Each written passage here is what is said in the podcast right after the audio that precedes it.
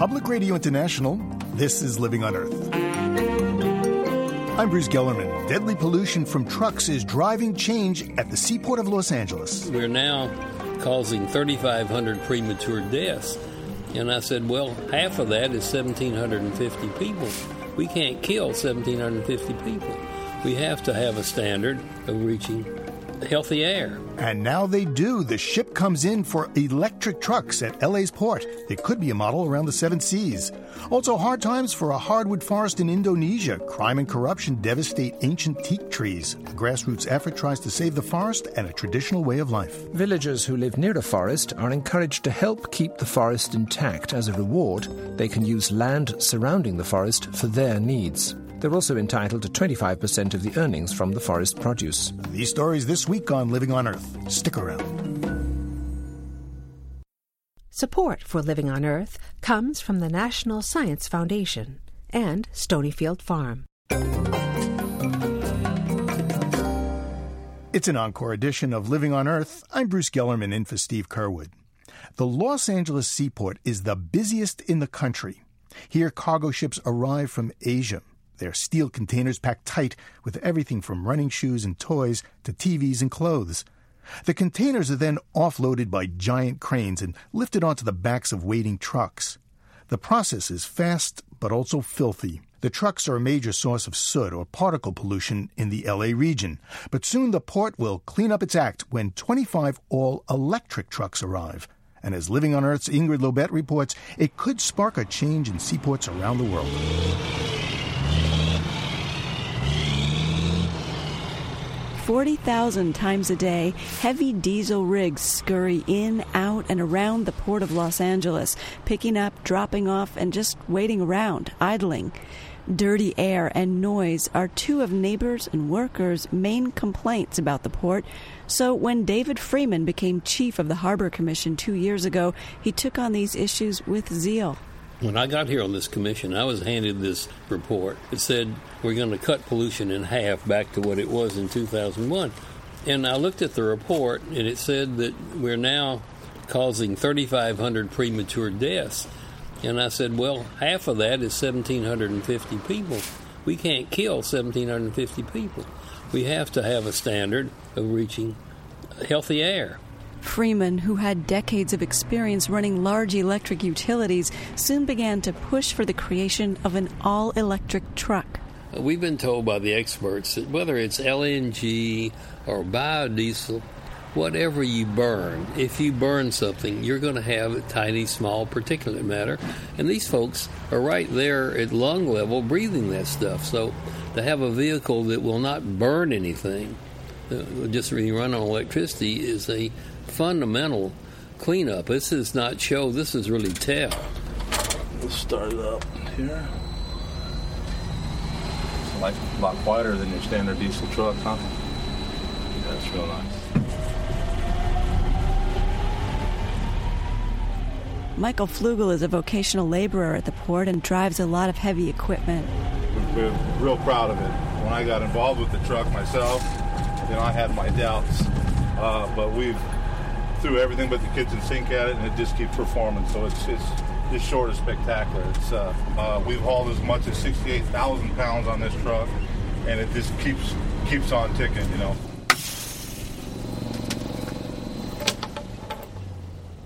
Experts agree running a vehicle on electricity, even when half of it comes from coal, as here, is much cleaner than burning diesel. But David Freeman says the port plans to run the trucks on solar and already has the first megawatt out to bid. The person who shepherded this project from let's do it to here it is is Balwinder Samra. He's an electric vehicle expert who helped golf carts go electric and sold electric delivery trucks in Mexico. He remembers when electric forklifts were new. I still remember customers used to not believe us when we would go in and say this one is electric. And I was very surprised once the economic analysis got around, that industry switched very fast. Samra was struck by how short the hauling distances were, usually less than 25 miles to regional warehouses and railroad connections, and often less than half a mile from one spot in the port to another. It was an ideal opportunity for electric vehicles And with the cost of diesel skyrocketing, the timing seemed right too. The electric trucks can cost $70,000 more than diesel trucks up front, but battery recharging saves money compared to fuel. Just as an example, if we tried to do this in 1980s, we had dollar a gallon type stuff. So I would be right now telling you we can save you $5,000 a year. Not, not as compelling, is it? Today, because of the pricing, uh, we have a $35,000 argument, which at least perks up somebody's ears and say, let's talk about this more. The team chose traditional lead acid batteries for price and reliability. They hope a next generation battery will increase charging speed and capacity. To keep the trucks operating, workers have to recharge them four hours at night and also briefly during shift changes.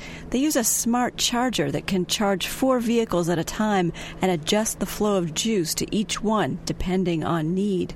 Samra's company, Balqon, is still working out the kinks in those distribution algorithms. He says when the frustrations of new product development weigh him down, he remembers the reception the first truck got from port employees. There were like 20 people whipping out their cell phones and trying to take the, the images of that thing. It was uh, very exciting. Officials think half the 8,000 trucks needed at the port could be electric. That could potentially eliminate 200 tons annually of one principal pollutant, NOx. Even before the Port of LA's electric trucks are announced, Samra says he's been deluged with calls. A lot of interest from West Coast ports, Canada, Italy, uh, Pacific Asia. There's a lot of people calling us. Uh, see, it just seems like a lot of people were waiting for this to happen. Over the last decade, the Southern California seaports have been shaken by their reputation as the largest polluters in the nation's most polluted region. Angry communities have sued and shut down nearly all port expansion. Now, the new leadership at the ports hopes they'll be able to do something that didn't seem possible a few years ago expand and get much cleaner at the same time. For Living on Earth, I'm Ingrid Lobet in Los Angeles.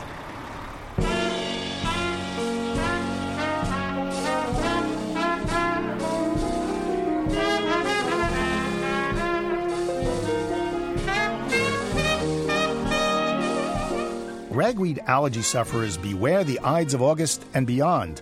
According to the American Academy of Allergy, Asthma, and Immunology, August is the start of ragweed season, bringing itchy eyes to 36 million Americans. Alaskans are among the first to feel the effects, and experts say the Gesundheit problem there is getting worse due to climate change. In Alaska, temperatures have risen four times as fast as the rest of the planet.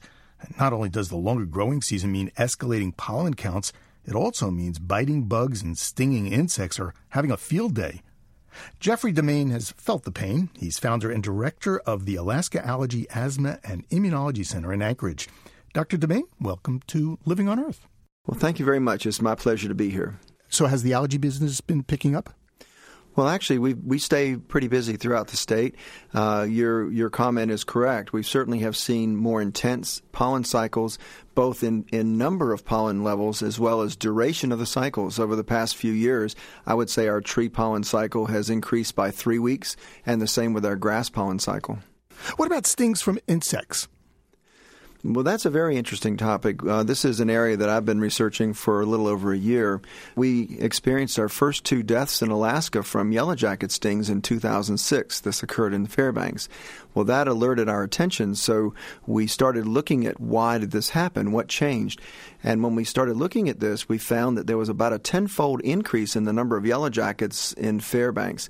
Uh, there, a biologist captured several uh, just on his property and estimated that he killed 12,000 yellow jackets just there alone. Uh, we looked at the data from the hospital in Fairbanks and found that the number of people seeking medical attention in the emergency department for stings rose from approximately 40 a year to 178 a year. And when we took that back to between 1990 and 1994, there were actually zero uh, occur- occurrences. So the, there was definitely a rise in Fairbanks. And then when we look at the state of Alaska, we looked at 133,000 Medicaid recipients and looked at how many patients each year has sought care because of stings. We've seen over a twofold rise throughout the state, and that's been a continual rise uh, since the beginning of that database in 1999. So, why are we seeing more stings and more cases of allergies in Alaska? Well, we've been following the changes in climate. Now, changes in climate not only include temperature warming during the summer, but also higher winter, winter temperatures, and that actually may be the more important one. But in addition to that, with these warming temperatures and more precipitation, we're seeing the migration of alpine tundra. So it's actually disappearing and it's being recaptured by other flora and fauna, which is going to create more grasslands, more forests, and actually probably relocate uh, and redistribute certain insect species. I was reading your research, and you say that 90% of the tundra in Alaska is going to be lost in the next 100 years? That's what the prediction is. Uh, and a lot of these predictions were made in 2001. And right now, just seven years later, we're 30 years ahead of those predictions. So, what does that mean in terms of allergies and insect bites going forward? Well, we feel that there's going to continue to be a higher risk of human encounter with venomous insects. We also see that with stinging caterpillars that, that entered Alaska in 2004. You can see this happening even in the lower 48, uh, where fire ants are moving up the east and west coast, and we're now seeing further northern migration of Africanized bees. So I, I believe we're seeing other patterns. What are the medical implications of, of climate change you think we'll see in the future? Well, I think you know you brought up allergies, and I do believe we're going to see a, an increase in severity of simple allergic rhinitis, which is actually very uh, significant, and it affects people's quality of life. Along with that, asthma occurs in at least a third of patients that have allergies. So I believe we're going to see intensification of asthma, especially patients that have pollen sensitivities. Uh, we're already seeing a significant impact with some of this redistribution of insects and people having allergic reactions and requiring more aggressive therapy for that. In fact, we're now seeing fatal events as a result of it. And I think beyond that, if you step back again a little further, we're looking at what else is impacted by climate change. Uh, there's very, very, very good evidence that we're seeing dramatic increases in malaria, dengue fever, viral encephalitis throughout the world, even as close as Mexico and South America. And these are directly impacted by climate change. Even things like hantavirus in the southwestern United States, as well as uh, plague in the southwestern United States, uh, and West Nile virus, all of these are probably a reflection of shifts in the environment and shifts in climate. Dr. Demain, thank you very much. You're very welcome, and it was my pleasure. Dr. Jeffrey Demain is director of the Alaska Allergy, Asthma, and Immunology Center in Anchorage.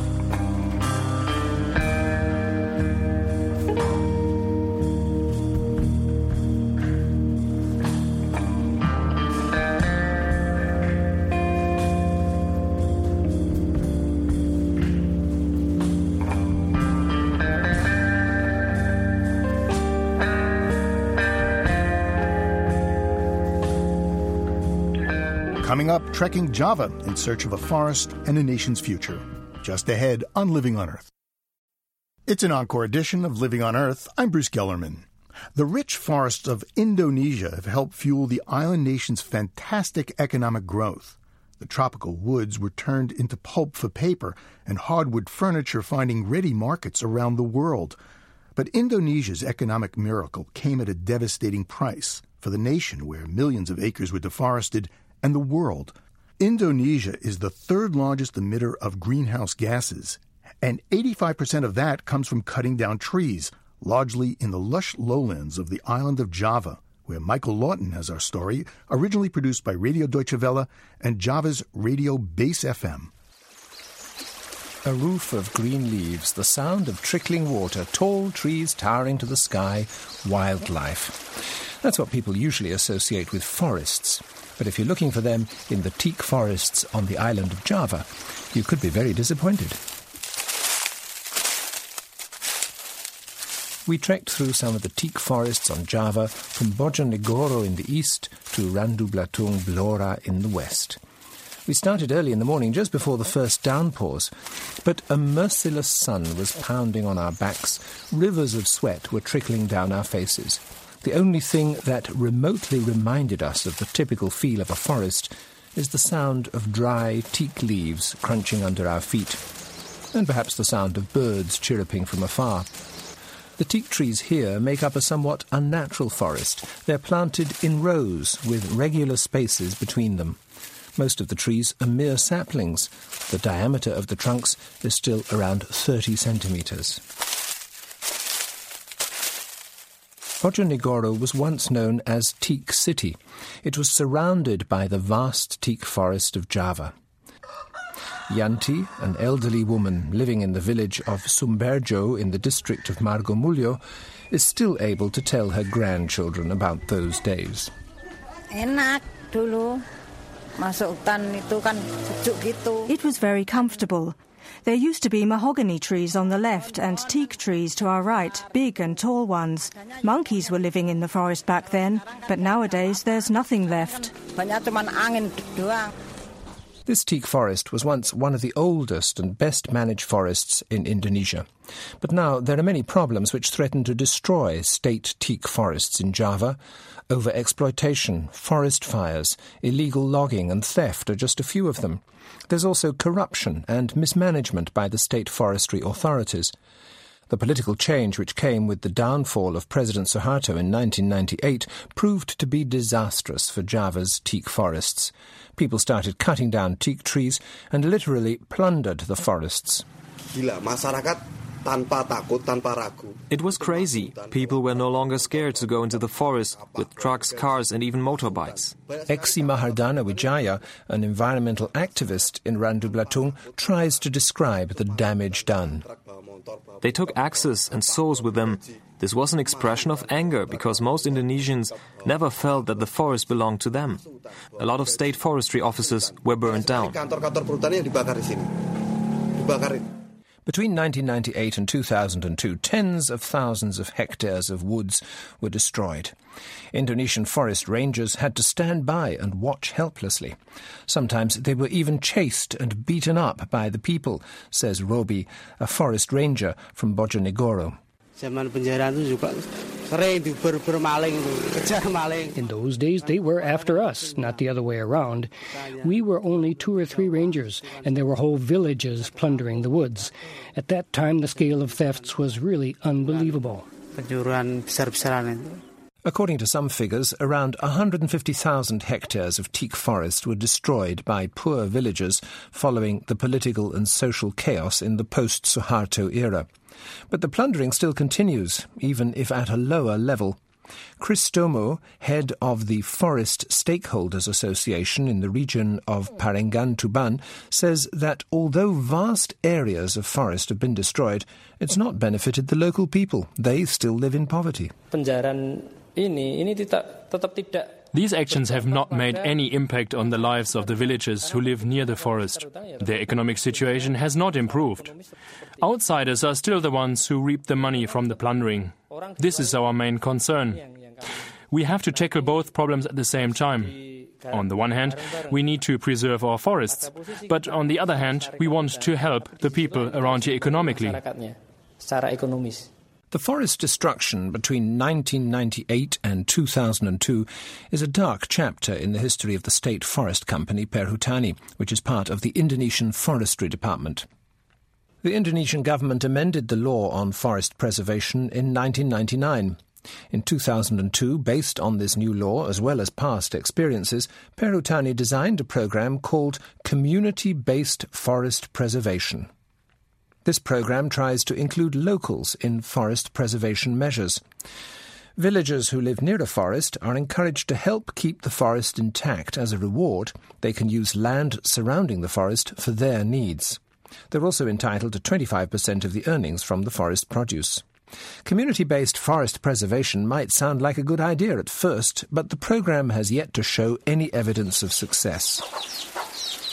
We went to visit one village, Randu Blatung, which has become infamous. It now has a nickname, Kampung Kaum Blandong, or the village of the pillagers. Three people agreed to talk to us. All three of them are Blandong, or illegal loggers.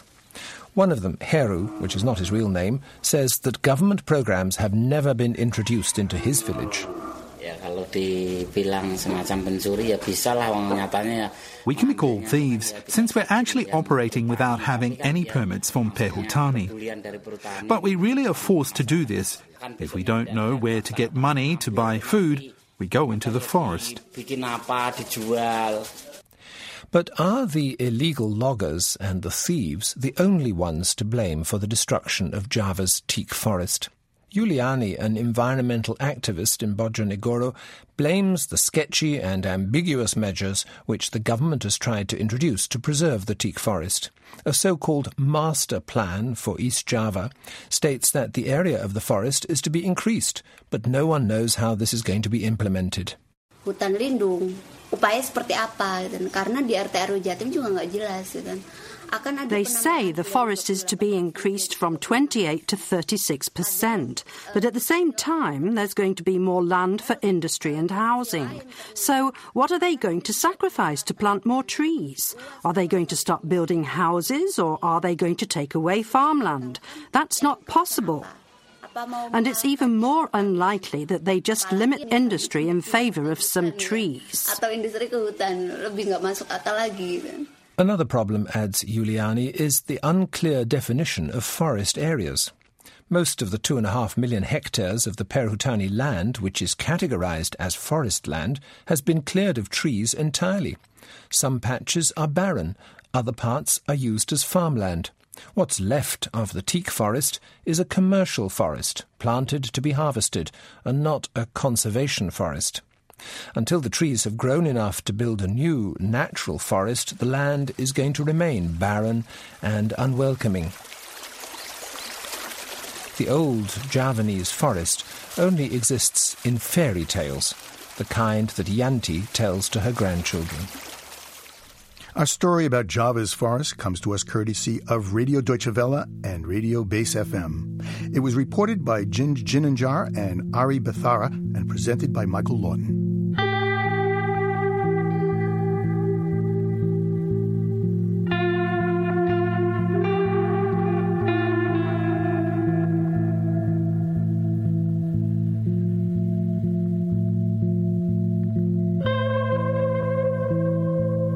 Java's forests are just a part of the planet that's in peril.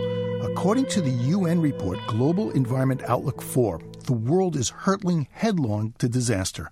Achim Steiner is executive director of the panel that produced the study. The sobering and not surprising findings are that on virtually all major variables of development, we still have to conclude that the signs are pointing downwards. We have not turned the corner on major issues such as energy, climate change, loss of biodiversity, decline in fisheries, deforestation. The UN panel even warns that mass extinction is possible. Of course, there have been bleak warnings about the fate of the Earth before. Among the most famous of pessimistic predictions were from biologist Paul Ehrlich.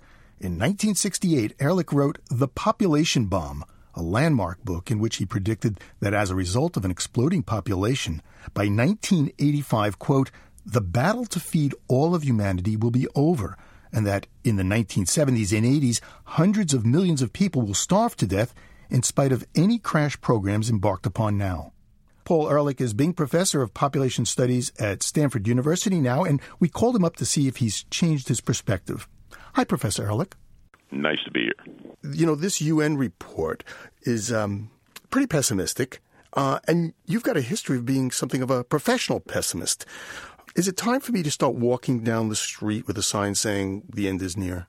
Uh, I think it's time for people to take very seriously the things that we're doing to our life support systems. In other words, it's, it's not just me that's pessimistic. In 1993, 58 academies of science said that is basically all the academies of science in the world said if we don't change our ways, we're doomed. And 1,500 of the world's leading scientists got out a statement called World Scientists warning to humanity said exactly the same thing, wasn't covered in the press at all. In other words, the scientific community has been trying to warn society about the various things that we're facing, and uh, it just hasn't penetrated the media or uh, or certainly governments.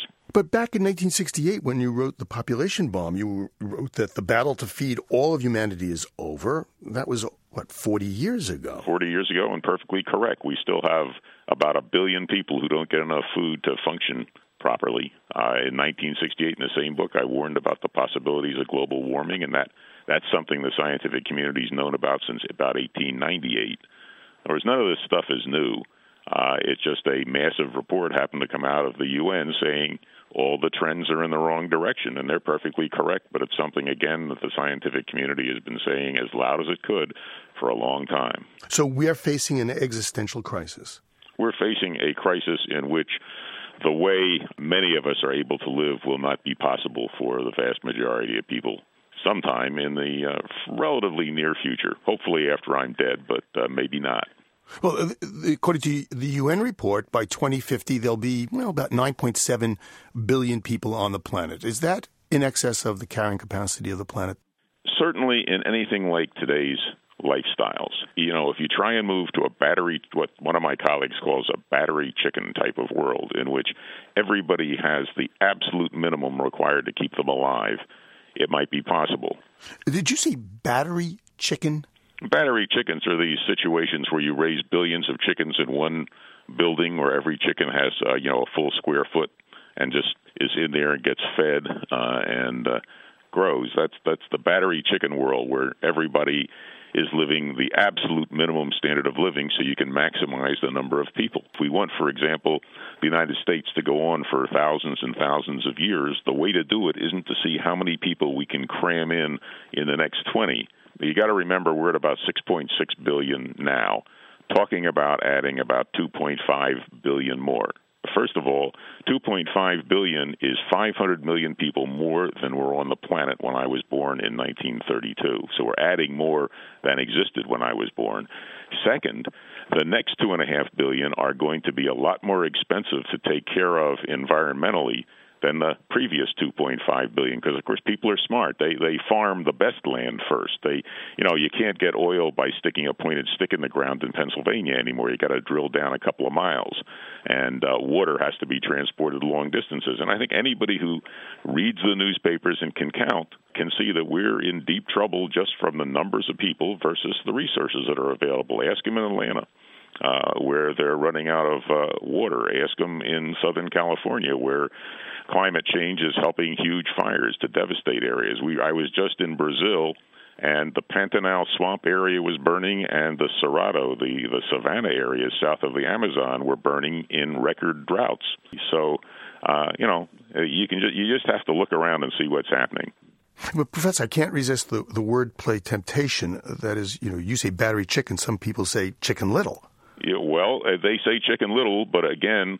Uh, I warned 40 years ago about climate change. What are we having going on now? I warned 40 years ago about emergent diseases. What do we have now? I warned 40 years ago uh, that if we didn't do something about uh, about the population situation, people would still be hungry. We well, we've got many, many millions of people hungry. So, Chicken Little says the sky is falling. Just remember, maybe Chicken Little is right. According to the UN report, each person on the planet needs about 22 hectares. But I'm thinking you know, there's Hong Kong, there's New York, you know. Uh, well, yeah, that's right. But the, the thing you got to remember is the people in New York don't live on New York. They import stuff from acres all over the rest of the world. In other words, it's it's a common fact. It's actually been named by the scientific community the Netherlands fallacy. The idea that the whole planet can be as crowded as the Netherlands. And of course, it's not people versus area, it's people versus the resources that support them. And those resources include things called sinks, like the capacity of the atmosphere to absorb carbon dioxide. That's a very important resource for the planet. It's one we're overusing at the moment. Are we as a species capable of comprehending and dealing with problems of this magnitude? Sure, we are. We're perfectly capable of it. We're the dominant animal on the planet. Uh, we're in many ways brilliant, but we haven't gotten the political and ethical will together to do the things we ought to be doing. And the educational system is deteriorating. The media don't generally cover this stuff. I mean, if you look at the top stories in the media, how often do they deal with the fact that we're within decades of losing our civilization. It's almost never mentioned. There are some things now, it's coming out. But for instance, you would think, watching the media today, that the only big threat is climate change. But of course, many people feel, for instance, that the number of toxic substances we're adding to the environment are an even bigger threat.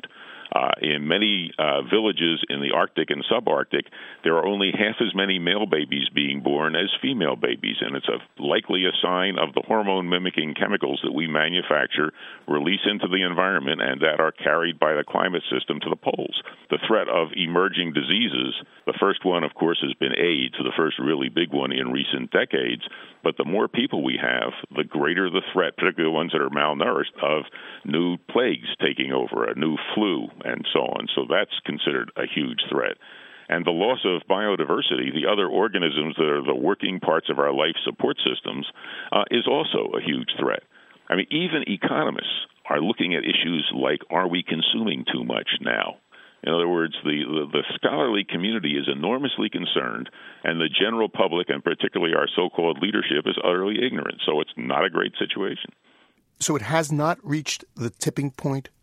We don't know. But what other choice do we have but to try and change so that if we haven't reached the tipping point, we don't reach it?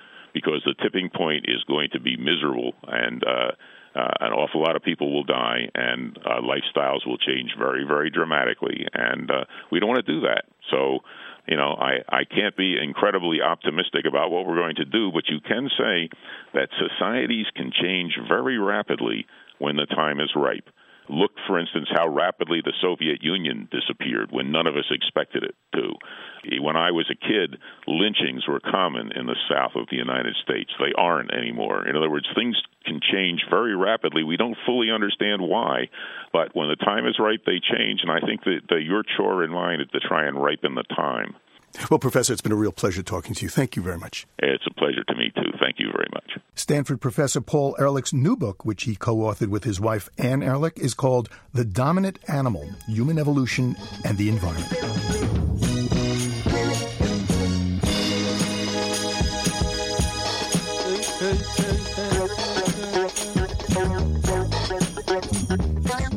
Coming up, boldly going where Hollywood has gone before. Stay tuned to Living on Earth. Support for the Environmental Health Desk at Living on Earth comes from the Cedar Tree Foundation. Support also comes from the Richard and Rhoda Goldman Fund for coverage of population and the environment, and from Gilman Ordway for coverage of conservation and environmental change. This is Living on Earth on PRI, Public Radio International. You're listening to an encore edition of Living on Earth. I'm Bruce Gellerman. Many of the things we use to wash bathrooms, unblock drains, and make ovens spick and span contain toxic ingredients. Lurking underneath many a kitchen cabinet are chemicals hazardous to your health. For professional cleaners, many of whom are women and many of them immigrants, daily repeated exposure can make them sick. There are safer alternatives. Clean and green are the new watchwords for many household products advertised on TV these days, but getting the word out to non English speaking workers can be difficult. That's where a house cleaning co op in Boston comes in, as Catherine Elton reports. In the basement office of the community organization, the Brazilian Women's Group, several Brazilian house cleaners sit around tables and discuss the agenda for an upcoming meeting. The women are part of Vida Verde, a new green cleaning cooperative that began last December. Monica Chinelli, a house cleaner and the co op's coordinator, helped launch Vida Verde.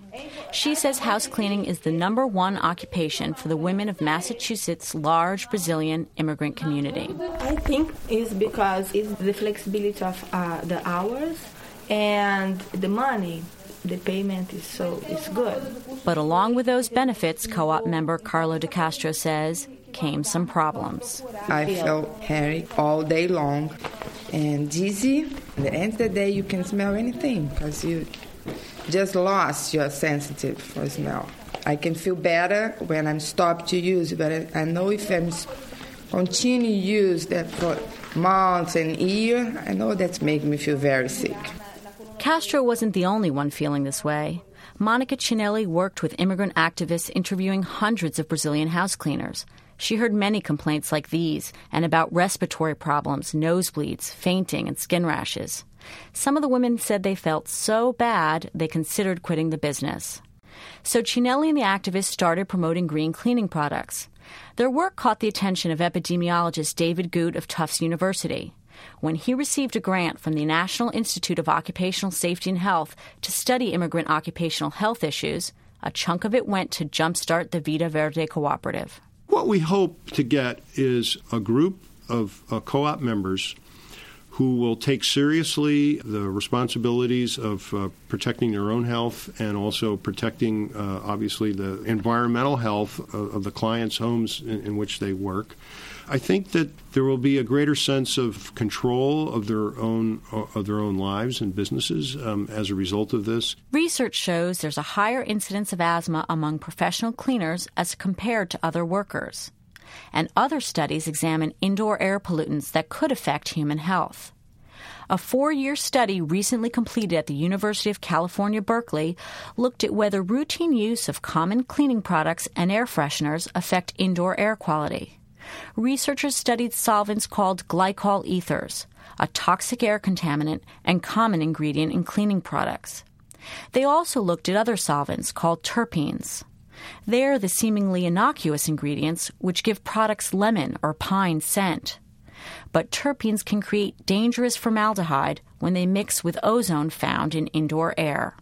William Nazaroff was the lead scientist on the Berkeley study. What we found was that the levels of exposure, both to glycol ethers and to secondary pollutants from terpene use, could be high enough to warrant further attention and some concern especially under scenarios where high amounts of the products are being used in spaces that are small and not very well ventilated. But Nazaroff is quick to point out that there is still a lot that hasn't been proven about the relationship between these toxic air contaminants and the health problems of house cleaners. At this point, we're not able to connect the dots to say that the chemical exposures are, in fact, the reason that occupational asthma is elevated in this group. But more work is going to have to be done to try to fill in the gaps between those two endpoints. And without that epidemiological data to prove a connection, Tufts David Gute says not much can be done to force a change in the formulations of the products. There has always been this uneasy tension uh, in the regulatory community about when is a chemical safe for use. The prevailing wisdom has, has usually been a chemical is safe until proven guilty. The vast majority of, of chemicals, either newly developed or new combinations of, of chemicals, are not screened in any meaningful way prior to release. Vida Verde co op members aren't the only ones unwilling to wait for science and government regulations to catch up with their concerns. The demand for natural home cleaning products has taken off recently, and several states now require janitors clean schools and other public buildings with products that meet the standards of the nonprofit certifying company Green Seal. Currently, there is no certification standard for home cleaning products, but Green Seal expects to start certifying these products too in the coming months. Members of the Vida Verde Co op, however, opted for another approach. On a recent morning, Monica Cinelli and another co op member make their own natural cleaning products. Members take turns and mix enough for others to use when they clean. We made the amazing. Now we're gonna make magic. Six cups of water and six cups of vinegar. Okay? They use recycled plastic bottles to store the products and put on Vida Verde labels to identify them. And then they're ready to use them in their clients' homes. In a large Victorian house outside of Boston, Monica Cinelli starts to clean in the kitchen. First, I use uh. That is a, a, product that we made with uh, soap, borax. After that, to to rinse, I use uh, Amazing. That is something with water and vinegar because vinegar dissolves the the soap films. Homeowner Katrine Koifer says she is happy with the results. I mean, I have young children. I'm glad that they're not exposed to any um, chemicals in the house. It's good for our family and it's good for the environment as a whole. So I don't have any reason not to do it. Members of Vida Verde say that since they switched products, their health problems have disappeared. And co op members are hoping to convince more house cleaners to change the way they clean. They're making presentations to house cleaners around Massachusetts to show them how to make their own natural products and why. For Living on Earth, I'm Katherine Elton in Boston.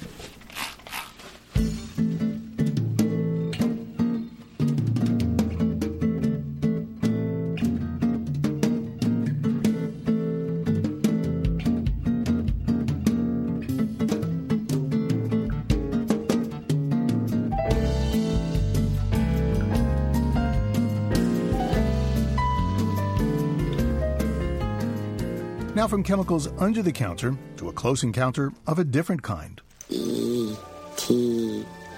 Phone Home. Extraterrestrials are extra popular on the big screen.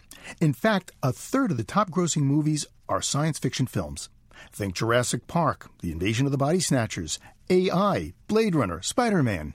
Sci fi flicks feature flights of fantasy that can transport us beyond our imaginations, but not all the science in the movies measures up to the standards of Sidney Perkowitz. He's a physicist at Emory University and author of the book Hollywood Science Movies, Science, and the End of the World.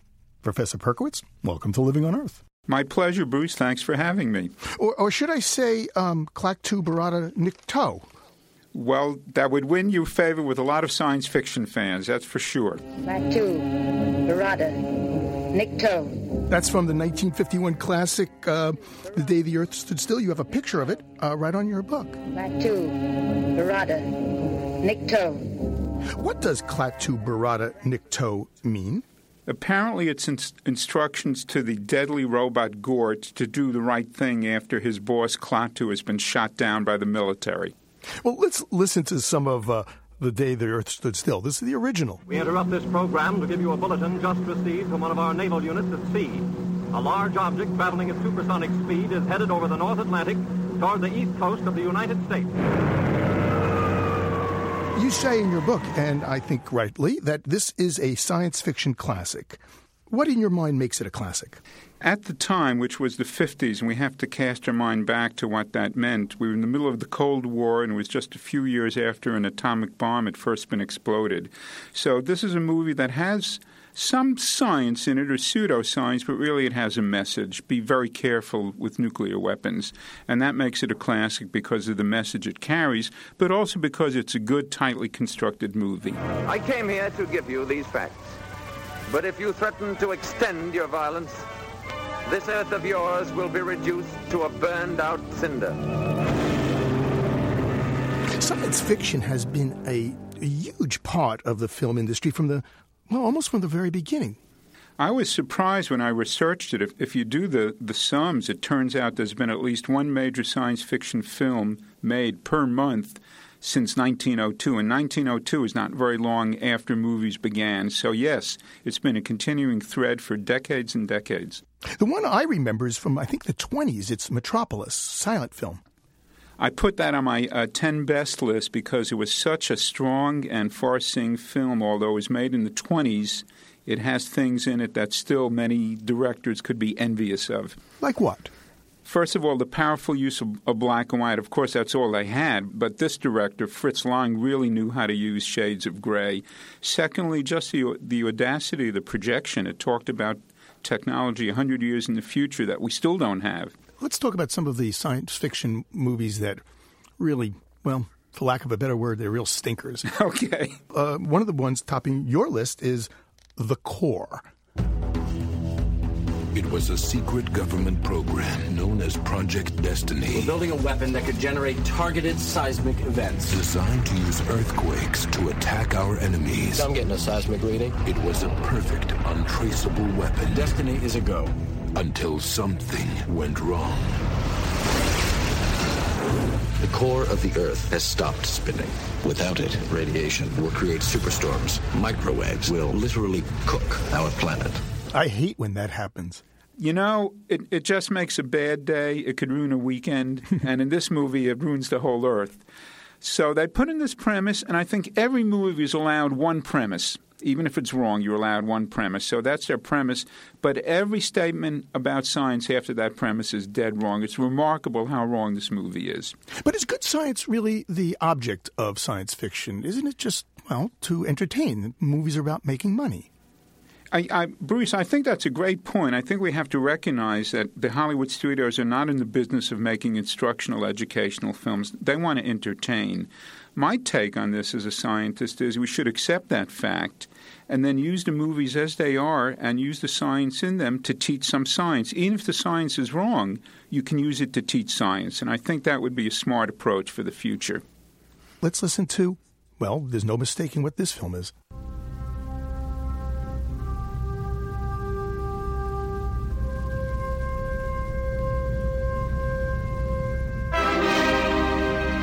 Of course, this is from Stanley Kubrick's extraordinary film 2001 A Space Odyssey.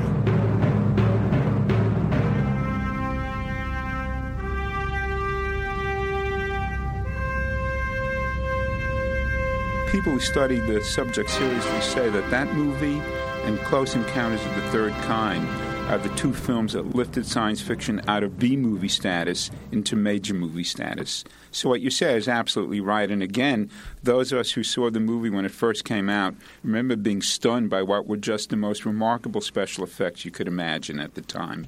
Some science fiction movies have made a real contribution to our consciousness and have consequence. I'm, I'm thinking of the movie Soylent Green. New York City in the year 2022. Nothing runs anymore. Nothing works. But the people are the same. And the people will do anything to get what they need. This is the police. What they need most is Soylent Green. The supply of Soylent Green has been exhausted. I think it helped give birth to the modern environmental movement. Yes, that, that seems to be very, very true. That movie goes back to the 1970s. It's about a world set uh, in the 2000s, 2020 or so, in which um, environmental badness has really ruined the earth. You can't grow enough crops to feed people. And uh, that was an example of a movie that pointed out to quite a wide audience the consequences of misusing our resources. What is the secret of Soylent Green? I'm not going to tell the secret, but boy. No, let's not tell. So a lot of people have given that movie a bunch of credit for starting the green movement, people thinking about the environment.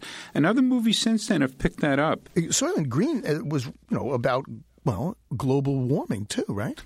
Absolutely. Everyone in the movie comments on the fact that winter has gone. Uh, there's no more winter. It's always too hot. Air conditioning is an unimaginable luxury. And that's because of global warming. Also, the, uh, there's not enough food uh, because global warming has killed plankton. And in fact, there's now scientific evidence that that is happening. So that movie was quite foreseeing. Science fiction movies really can, and I think the best ones do excite the imagination, and then they have consequence in the real world. I'm thinking of something you wrote in your book. You wrote about MIT scientist uh, Cynthia Breazeal, who uh, who designed a robot called Kismet, the most expressive robot of its time, and she said she got the idea well from R2D2. Isn't that remarkable? Uh, and even when the movie science is not correct or maybe could be correct but doesn't yet exist, it has inspired young people to become scientists. I think that's one spin off we don't recognize as being a good, powerful effect of science fiction films. The, I don't know that any sociologist has studied this, but there is tons and tons of anecdotal evidence that scientists who watch science fiction early become inspired toward that kind of career. That happened to me and many, many other people. Well, okay, Professor, I want to thank you very much. It's really been terrific. I've had a great time. Or maybe I should say, instead of goodbye, I should say, Hasta la vista, baby. And may the force be with you, Bruce.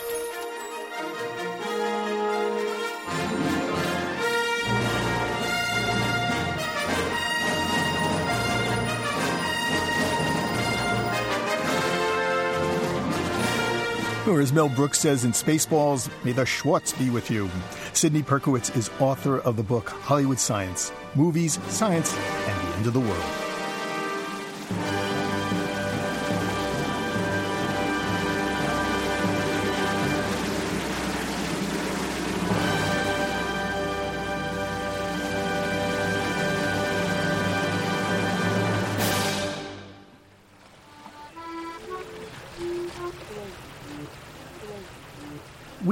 This week in Lanes Cove, a small rocky inlet on the northern coast of the Bay State, Massachusetts.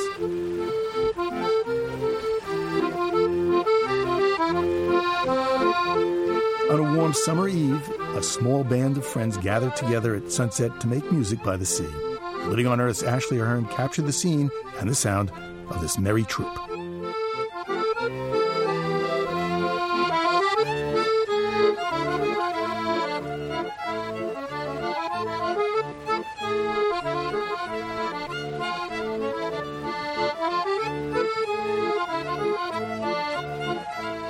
Living on Earth is produced by the World Media Foundation. Our crew includes Ashley Ahern, Bobby Bascom, Eileen Bolinsky, Ingrid Lobet, Helen Palmer, Mitra Taj, and Jeff Young, with help from Sarah Calkins and Marilyn Govoni. Our interns are Kim Gittleson and Jessica Lee Smith. Jeff Turton is our technical director. Luke Borders engineered this week's program. Allison Lirish Dean composed our themes. You can find us at loe.org. Steve Curwood is our executive producer. I'm Bruce Gellerman. Thanks for listening. Funding for Living on Earth comes from the National Science Foundation, supporting coverage of emerging science, and Stonyfield Farm, organic yogurt and smoothies. Stonyfield pays its farmers not to use artificial growth hormones on their cows. Details at stonyfield.com. Support also comes from you, our listeners, the Ford Foundation, the Town Creek Foundation, the Oak Foundation, supporting coverage of climate change and marine issues the Skoll Foundation, supporting social entrepreneurs around the world, uncommon heroes dedicated to the common good. Learn more at skoll.org. And Pax World Mutual Funds, socially and environmentally sustainable investing. Pax World for tomorrow. On the web at paxworld.com. PRI, Public Radio International.